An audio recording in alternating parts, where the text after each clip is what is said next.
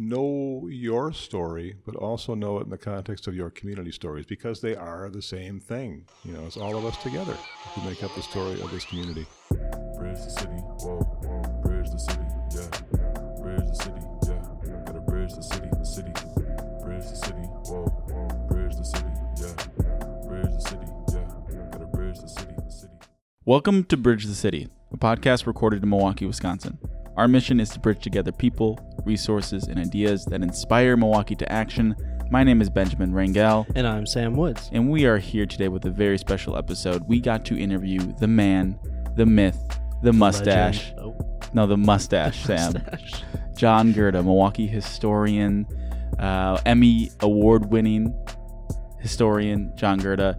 Um, it was truly a pleasure. But before we get into the Gerda greatness, Sam, I think Bridge the City has some amazing things happening this week. Yeah. This is the week of November eleventh. Mm-hmm. So if you're listening to it after, you can kind of skip ahead, get to Gerda in the interview, but listen right now for some amazing information about upcoming events. And Sam, you're yep. a part of one of these events. Yes, I am. I'm a part of both of them, actually. Okay, he's a part of both I'm of them. A, I'm an official member of this team. It's true.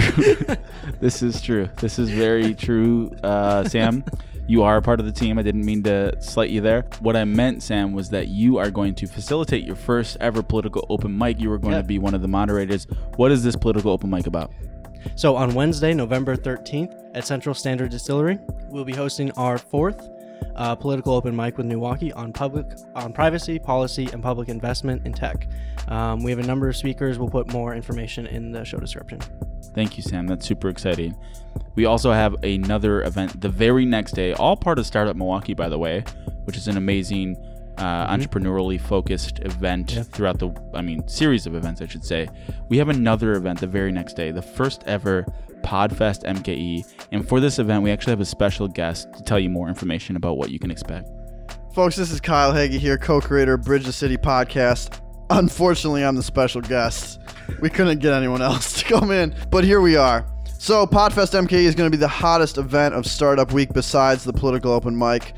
The common denominator is Bridge the City is involved with both. If you want to hear from the Lieutenant Governor himself, you're going to want to come to PodFest. The beer runner Tim Silgalski, you're going to want to come to PodFest. Guy Raz's ghostwriter is going to be there. You're going to want to come to PodFest. We have Food Crush. We have M K Forward, Damn Near thirty podcast, Bridge the City, Cream City Pacers, and The Brimful Life with Beth Ridley. That is an absolute all-star podcasting lineup. Go to PodFest M K now for more details and to get your tickets. We'll see you there. Thank you so much. Uh, that was a wonderful announcement there. It is Thursday, November fourteenth at No Studios. There's an educational component, a learning component in the uh, early afternoon from one to four, and then from five to eight is the entertainment section. They're going to be calling it Yes Studios when we're done. Wow. Okay. Breaking news there. With that, thank you so much to our supporters, our patrons. Remember, you can support Bridge the City at patreon.com slash Bridge the City. Uh, share our podcast. We appreciate that. Without further ado, John Gerda.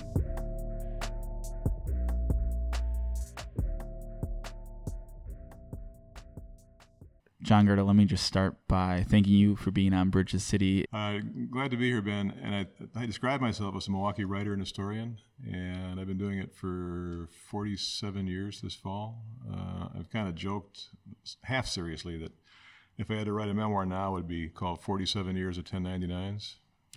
It's pretty much yeah. the way I've, I've uh, progressed as a, as a writer and historian. Uh, written twenty-two books, and some are more general, you know, about neighborhoods or the city's history, and mm. others are more commissioned works, whether it's for a business or a church or Forest Home Cemetery. It's, yeah. it's been mm-hmm. kind of a not necessarily a secure way to make a living, but it's really been it's been pretty interesting yeah. for all these years. Wonderful. And I was telling you before we started how much of an honor this is. Kyle and I started the podcast um, two. Oh, uh, over two years ago at this point, and uh, we said from the beginning that if we could get John Gerda on, you know, our podcast made it at that point. So uh, this is a real honor. I'm glad to be here. That, that's kind of a low bar. uh, we don't think so. Oh, okay. so well, well, uh, well, thank you, Ben. Uh, and so I was doing a little bit of research, you mm-hmm. know, getting prepped for the interview. Um, and I saw that in a recent interview with W U W M, you made a point about Milwaukee having... Um, kind of a strong history, that people from Milwaukee like their history. Mm-hmm. You mentioned that you can see it in the architecture and all around. Uh, but do you think that there's a part of Milwaukee's history that is sort of either overlooked or misunderstood? Well, I think the the general story is in, in any city, you know, they're not all that well known. You know, the high points, people know why the bridges cross the river at an angle. They know there were three settlements that didn't get along. Uh, you know, they know that about industry, uh, Alice Chalmers, you know, some of the, the real big ones. Uh, but sort of the, the more nuanced things, you know, kind of how groups did and did not get along uh, over the years, and how that kind of uh, projects into the twenty-first century. And those things are, are somewhat more obscure. Uh, neighborhoods as well, you know, tend to be not so well known. No, we we kind of move along our own kind of ruts, I, including myself. Uh, we kind of move along our established patterns, and it's pretty easy to live your whole life in a city and not really have any idea kind of what, what life is like, or what the even the basic geography is like in other parts of town that, that are not part of your territory. So sure, yeah, there are always things that there's, there's always more to discover. So speaking of just history in general, and like discussion around history with my friends. Uh, I love history. My friends know who you are. They are su- they were super excited that you're going to be on the podcast. But I'm worried that I might be in a little bit of a bubble, in that the appreciation for history might be a little generational. Mm-hmm. Do you think that's fair to say that that appreciation for history, or love for history, or maybe the way we receive our history, th- there's like a generational gap or difference there? Uh, I think there's there's often uh, a stereotype that history is for old people. And, and I, did, I didn't want to say it. No, no, no, no, no, please. Uh, when I give talks, and I do a lot of talks, you know, fifty, sixty a year, uh, more often than not, the audience is relatively gray-haired and generally white. You know, so those are kind of the, the demographics uh, for local history. And I'm, I'm, what really pumps me up is that if I'm giving a talk at, the, I did one at Good City Brewing, uh, I did one at Lakefront Brewing, uh, you know, and getting... Uh, you know, people in their twenties and thirties out, and getting uh, more people of color out. I, I love that. You know, just, mm. just kind of people buying in, sort of, sort of going against the stereotype.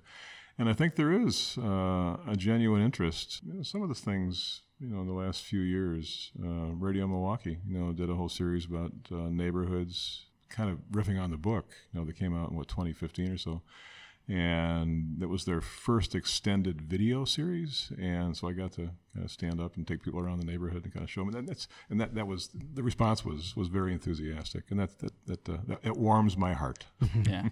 um, so I'm I'm curious how the how how do you see the discipline of history, or, or just being a historian, changing in the next twenty to thirty years from now? I think it's always changing, uh, and I think that there is uh, there's evolution in any field, mm-hmm. but I, I think history is basically storytelling, and, and that, that doesn't change. Yeah. You know, the, the format might, the media might, uh, but in terms of, you know, trying to uh, kind of tell the story of how things how things were in their relationship to the, to the, the present, that's, that's, that's pretty much uh, evergreen. Yeah. Uh, One of my, uh, I've seen you speak quite a few times. So you said you do like sixty plus speaking arrangements yeah, yeah. a year. I think I try it's, to make it's about. My, it's my pension plan. Yeah.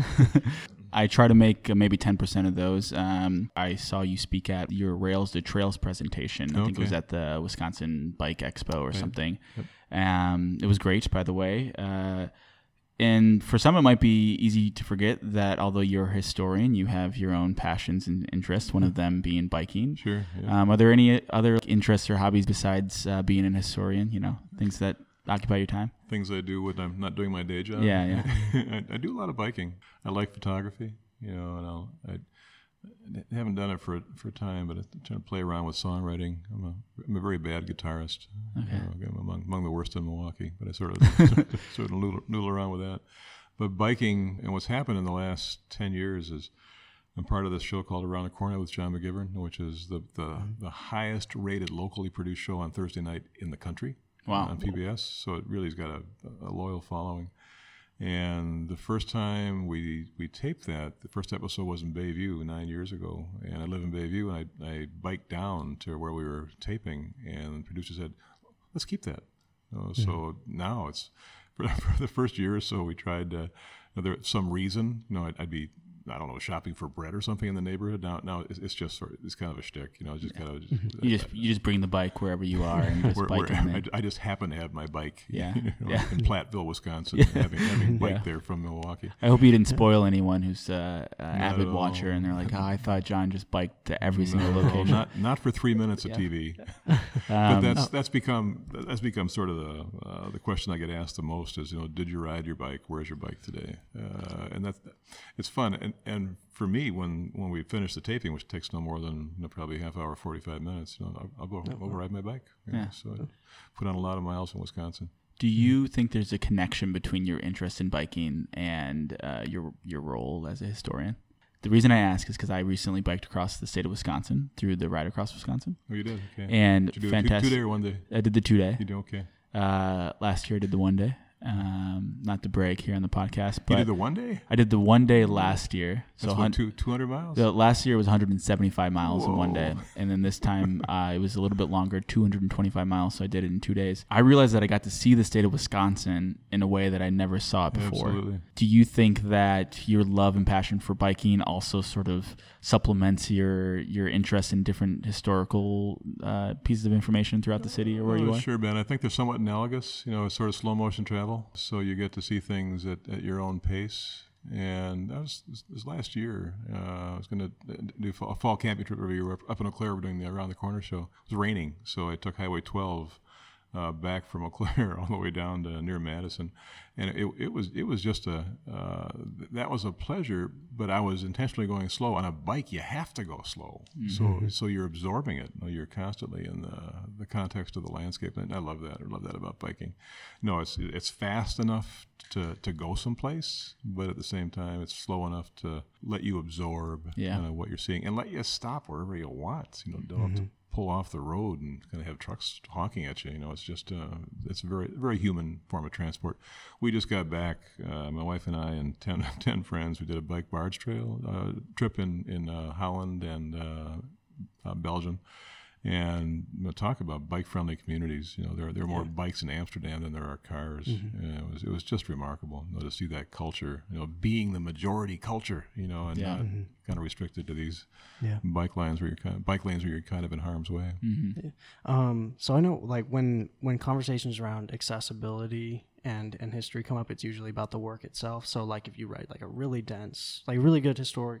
historical work, but it's like it's really hard to get through and it right. doesn't reach a lot of people, then like, you know, it kind of like undermines the work. Yeah, absolutely. Um, how important is it to be accessible as a historian? Uh, it's oh. it's crucial. You know, I, I write to be read.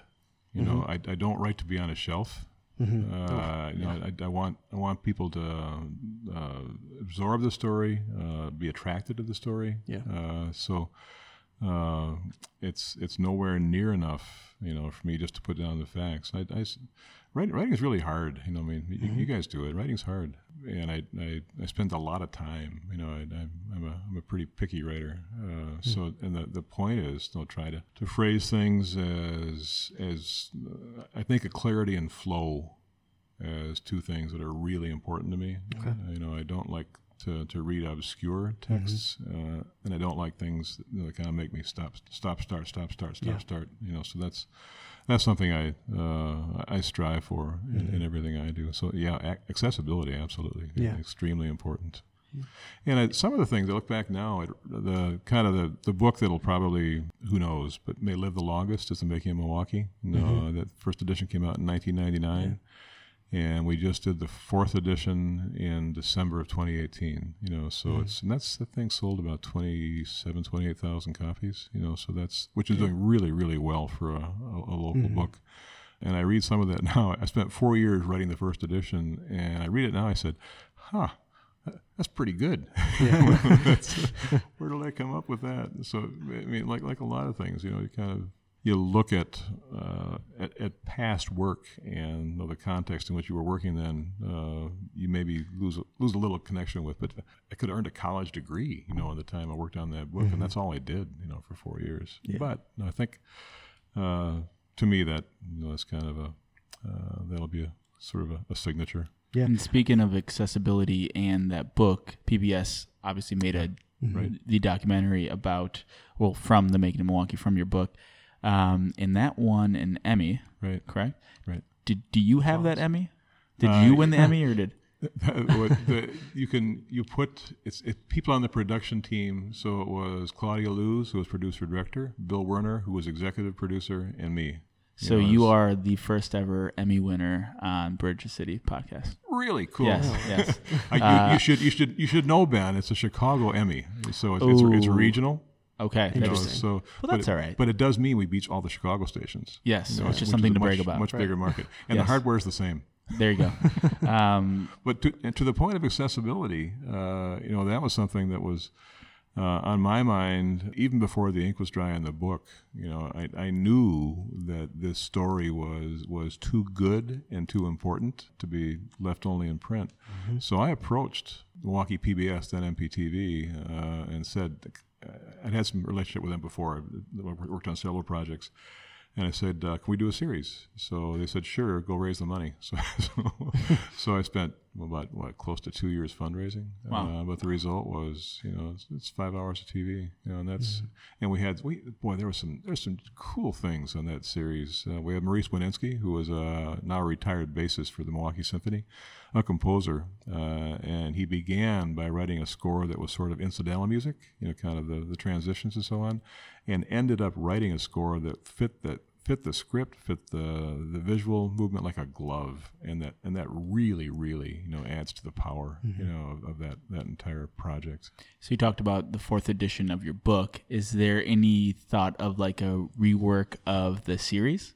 The, the we Making did. Milwaukee series? Uh, it's pretty hard to kind of sort of re go in and kind of rejigger, you mm-hmm. know, kind of a video. Uh, I mean, you can do it certainly, but the the The basic story stays the same. What we did was, uh, this is back in, the series came out in twenty oh six, so in twenty sixteen, uh, we went out and raised some money, and Claudia and I uh, and worked on a half-hour update. Uh, just called it The Next Chapter. So mm-hmm. it was, uh, no, that, that period, ten years is too short for a whole segment, you know, about of the same scale as we had before, uh, but it had been long enough so you can kind of look back and see everything from deindustrialization to uh, changing demographics to uh, all the all the science, sort of the, the technical technology yeah. the revolution. Yeah. That was pretty much visible. Did you always know that you wanted to uh, be involved in like videos and, and film and movies and things like that? As a historian, it's it's not necessarily common to, you know, be winning Emmys, for example. My self-image is, is as a writer. You know, okay. That's what I think of myself as, and I'm pretty much a print guy. You know, that's kind of the world I live in, and it's changing. You know, your your generation, you know, certainly, and, and my kids, you know, three kids in their thirties uh, who are don't read a newspaper. You know, get a lot of their news from podcasts. Uh, so it's, it's, it's the things have changed, obviously, uh, but at the same time, you know, I I, I have realized that the the format. You know, has to be whatever whatever people can absorb. You know, kind of whatever that uh, whatever reaches them. You know, is kind mm-hmm. of is what you have to work in. So it's not, it's not. I don't say that in any uh, kind of reluctant or grudging way. You know, T V can be it can be fun. It can be a lot of fun, yeah. uh, and radio as well. Uh, and it's it's to be honest, it's easier writing for T V than it is to write for a book because because mm. you got you got to be short. you gotta, yeah. gotta put the the subject uh, words kind of up front. It's a different kind of writing, but uh, but yes, you know, that's something I've always you know, had an interest in. Okay. Does your uh, approach to storytelling change with the medium? Uh, so like you, you say your self image is as a writer, right. but like obviously like you're you have less bandwidth, you have less like room for um, for telling a story with T V or radio. Sure. Um, how does your storytelling approach change, or do you go in it with a different intention? I'll give you a good example. Uh, these around the corner segments. Mm-hmm. No, I have three. I have three minutes. Yeah, I, I, I have. Yeah, I have it's th- fast. I have three minutes and maybe three and a half. Yeah, you know, it's a. So it's better to think of it as like one hundred eighty company. Seconds. Like you got to use all of them. Right. So you just uh, you you learn to be succinct. Mm-hmm. Uh, I do a column for the Journal Sentinel once a month on Sunday, and those are twelve hundred words. And now after twenty-five years, you know, I, I kind of, I kind sort of know when I'm at twelve hundred mm-hmm. words, you know, so there's, there's something, there's kind of a sort of a proportional adjustment in your head that takes mm-hmm. over. Uh, mm-hmm. So the storytelling changes in terms of scale, uh, but in terms of the, you know, the basic responsibility to tell a story accurately mm-hmm. and with some grace mm-hmm. and, and clarity and flow again, no, that, that doesn't change. Yeah. Are you thinking of an end audience when you're telling a story? Like, I'm thinking of the reader, and so I'm going to write to like kind of the reader, or I'm gonna, I'm thinking of my sources, and I'm going to try to write to tell the story that they want. Or to other hear. historians. Or other maybe. historians, No, no, yeah. no, no. I, I, I have a, a world of respect, you mm-hmm. know, for people who are professionals in the field. Uh, I, I write for a general audience. Okay. You know, I, I don't write with this sort of jury, you know, people behind yeah. me, you know, saying, is, oh, is that, that yeah. you, you have to do that. No, you have right. to say, is, is this true or not? Is this defensible? You know, mm-hmm. do you have enough sources for this? But in terms of, you know, whose ears and whose eyes, mm-hmm. you know, it reaches, you know, that's as general as possible. Okay. So I want to shift a little bit to to start looking looking ahead for Milwaukee. Uh, one of my favorite quotes, I think it was like on a, uh, like a visual in one of my classrooms in middle school or something, and stuck with me, but it's uh, a generation which ignores history has no past and no future. Um, and so my question to you is, uh, how does your expansive knowledge of Milwaukee's history inform what you believe Milwaukee will become in its future? Uh, I've always defined history as why things are the way they are, and sometimes that's called sort of a, a, a temporalist. You know, I, I, again, I have respect for people who are studying Assyrian military strategy, you know, or or ancient Greek texts. You know, but but my my where I live, you know, is uh, where Milwaukee is now, Wisconsin is now, and Extension America as well, and kind of what got us here. And necessarily kind of where that's leading us. You know, you can't know where you're going unless you know where you've been, you know, so that, that's important to me. Uh, I'm asked, you know, kind of what the, what does the future hold in Milwaukee? And I always say, don't ask a historian. Yeah. You know, we're, we're kind of looking back. Uh, but at the same time, it, it's pretty obvious that the future has nowhere to come from but the past. Yeah. No, there there's no other choice. You can't just sort of make it up out of, out of whole cloth. So some of the patterns uh, in Milwaukee's case, you know, manufacturing was our bread and butter. Manufacturing uh, became, you know, certainly uh, savaged by the recessions from the nineteen eighties and on. Uh, but it remains, uh, more than most other metro areas, a critical part of our economy. So what form that takes as the twenty-first century rolls on, really open to question, uh, but that'll remain, you know, uh, a huge part of our, our, our present. Uh, the larger issues for me, and this is this is the one that I think America, you know, has yet to successfully grapple with, is the, the permanence of an entrenched underclass. You know, you're now in Milwaukee's case, Cleveland, Chicago. You're you're in the third, fourth generation. Mm-hmm. You know, of people who uh, were slammed by deindustrialization and the whole notion of, you know, a union job in a union town, or you have wages that would buy you two cars and send your kids to school and buy your buy a house. So that's that dream's pretty well gone. And Milwaukee is a place where that dream was most alive relative to other American cities. But in common with others in the industrial north, uh, you know, that's that's one that is still, uh, I, I think, uh, getting close to intractable.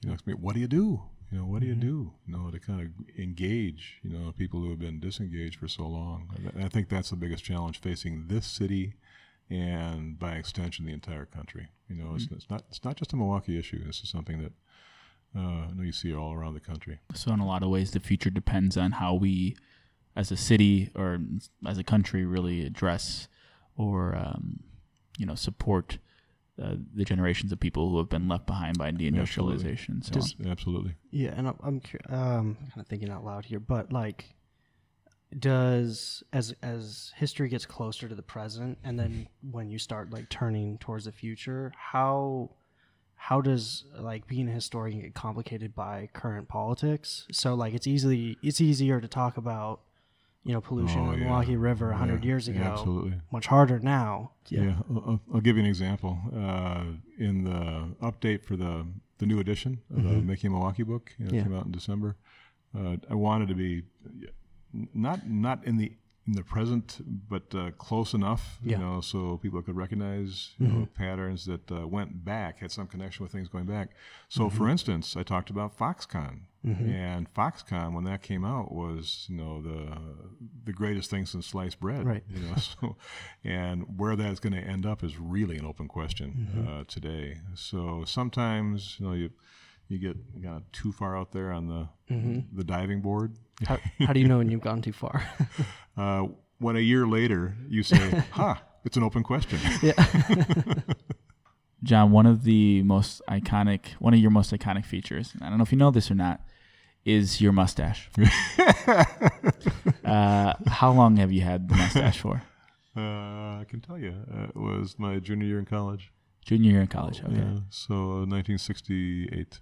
Okay. I shaved it off for for one year, and we were, we were up north, uh, and I shaved it off, and you know, familiarity, you know, kind of we we started to stop looking at each other. Yeah. My wife didn't notice it, you know, for mo- most of the day. Yeah. And, like someone has new glasses or something, and yeah. she kind of looked and said, "There's something different about it." You say, "Yeah, it's gone." Yeah. So, and uh, that, that was that was a few years ago, and uh, there was one one season of Around the Corner. No, that's not true. It was around, it had a goatee for one season Around the Corner, so that kind oh, of wow. stands, stands yeah. out. Um, well, I, I love it. I, I appreciate the mustache. It, yeah, why why a mustache? I mean, there's a lot of different directions you can go with facial yeah, you, hair. You went, a lot of you, went the go, you went the goatee for a bit. Yeah.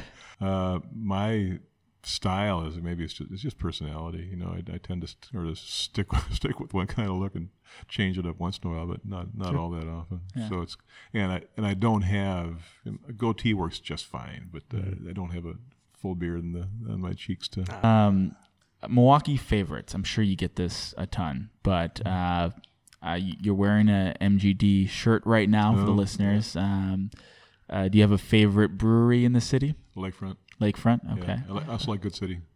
Mm-hmm. Yeah, there's a lot of good. There's a lot of good beer in Milwaukee. Yeah, yeah but and that's really relatively is. recent, uh, from my knowledge, right? Like we've always had Miller and Schlitz. And, well, you know, we used to be the city, you know, known for its beer after the Chicago fire and right, and right. so on.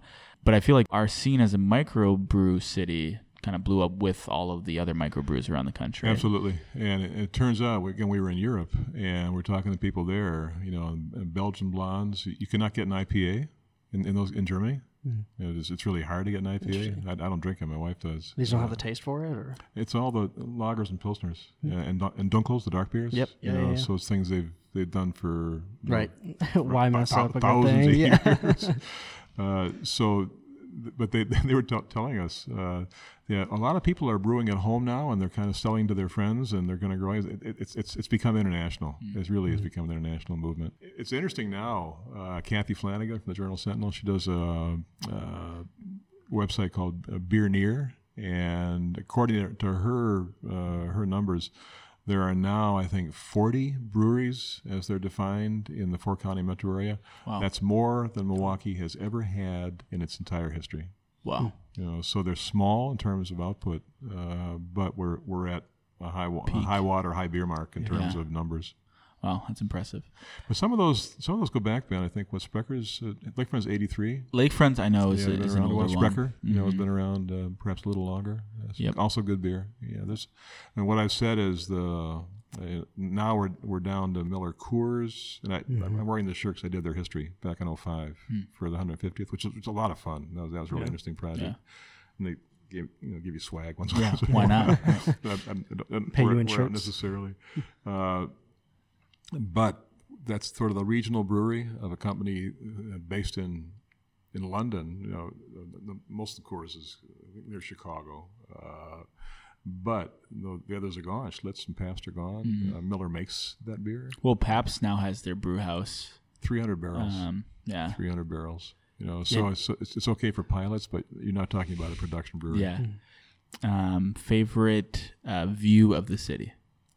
Um, probably from the Texas Avenue pumping station in Bayview, you know, which you kind of overlook uh, down the, su- the South Shore and all the way up the, the curve of the coastline, mm-hmm. all the way up to Lake Park and beyond. That's, that's a that's a really nice view uh, of Milwaukee. Uh, favorite historical fact about Milwaukee? The fact that we had socialist mayors for thirty-eight of fifty years in the twentieth century. No one did that. Mm-hmm. Yeah, that's amazing. No, or like the fact that we've had, what, six mayors in like fifty years or yeah, something. Right. Um, that's yeah, pretty shocking as yeah, well. Right. Sam, do you have any favorite questions? That's all I have. Uh, no. Okay. Um, great. Well, John, thank you so much for being. One thing that Bridge, uh, thank you so much for being here, I should say. One thing that Bridge the City really is focused on is action, just sure. generally in the community. We end every single episode with a tangible action step for our listeners, something they can do tomorrow or maybe over the course of the next few weeks to get involved and make a real difference. Do you have an action step for our listeners, a way that they can get involved? Yes. Uh, we are often advised to live in the now. Uh, I would encourage people to spend some time living in the then, because that's where the now came from. You know, so understand that context. And beyond that, uh, know your story, but also know it in the context of your community stories, because they are the same thing. You know, it's all of us together who make up the story of this community. And the more you know about your own story, know where you came from, uh, kind of how, whether you're, you're been here for a week or, you know, five generations, you know, kind of how all these threads kind of come together, the more curious you will be about other people's stories. I mean, we are, mm-hmm. we really are all, all in this together. And I think uh, history is something that can really help to make those connections. Wonderful. And then lastly, an opportunity to plug anything, uh, any new project or anything. You got anything that listeners should be aware of? Uh, not really. The, the, the stories. Two really good and probably undersung bookstores are the Milwaukee County Historical Society on third and Kilbourne, and Historic Milwaukee Incorporated on Broadway in Michigan in the Grain Exchange building. Uh, both of them have really uh, very extensive inventories of books, including mine, you know, so the, they're available there. Uh, but lots of others, and all kinds of other kind of Milwaukee, Milwaukeeana as well. Uh, so those are, uh, and they're open every day, so... Uh, lots of chances to go in and, you know, kind of learn uh, learn the stories. Mm-hmm. Wonderful. Well, thank you so much for being on the podcast. We really appreciate you. My pleasure, Ben, Sam. All right, thanks. Thank you so much for listening to this episode of Bridge the City. We hope that you learned a lot from John Gerda. We hope that you had a lot of fun listening to the mm-hmm. conversation. I know Sam and I did as well. Yeah. Sam, what is one thing you're going to remember from that interview? Yeah. Um, John Gerda's discussion on when history becomes um, the present day, and like when, when you really draw that line, is definitely going to stick with me. Yeah, for me, it's the mustache. All right. Thank you so much, uh, listeners. We appreciate your support. We would love for your support as a patron. Mm-hmm. On patreon.com slash Bridge the City, and we hope to see all of you at our upcoming events. Yep. This week, again, the Political Open Mic Wednesday with Newwaukee, and the first ever PodFest M K E uh, on Thursday. You can find more information in the show notes and on our website, bridge the city podcast dot com. And always, please let us know how you have helped Bridge, Bridge the City. City.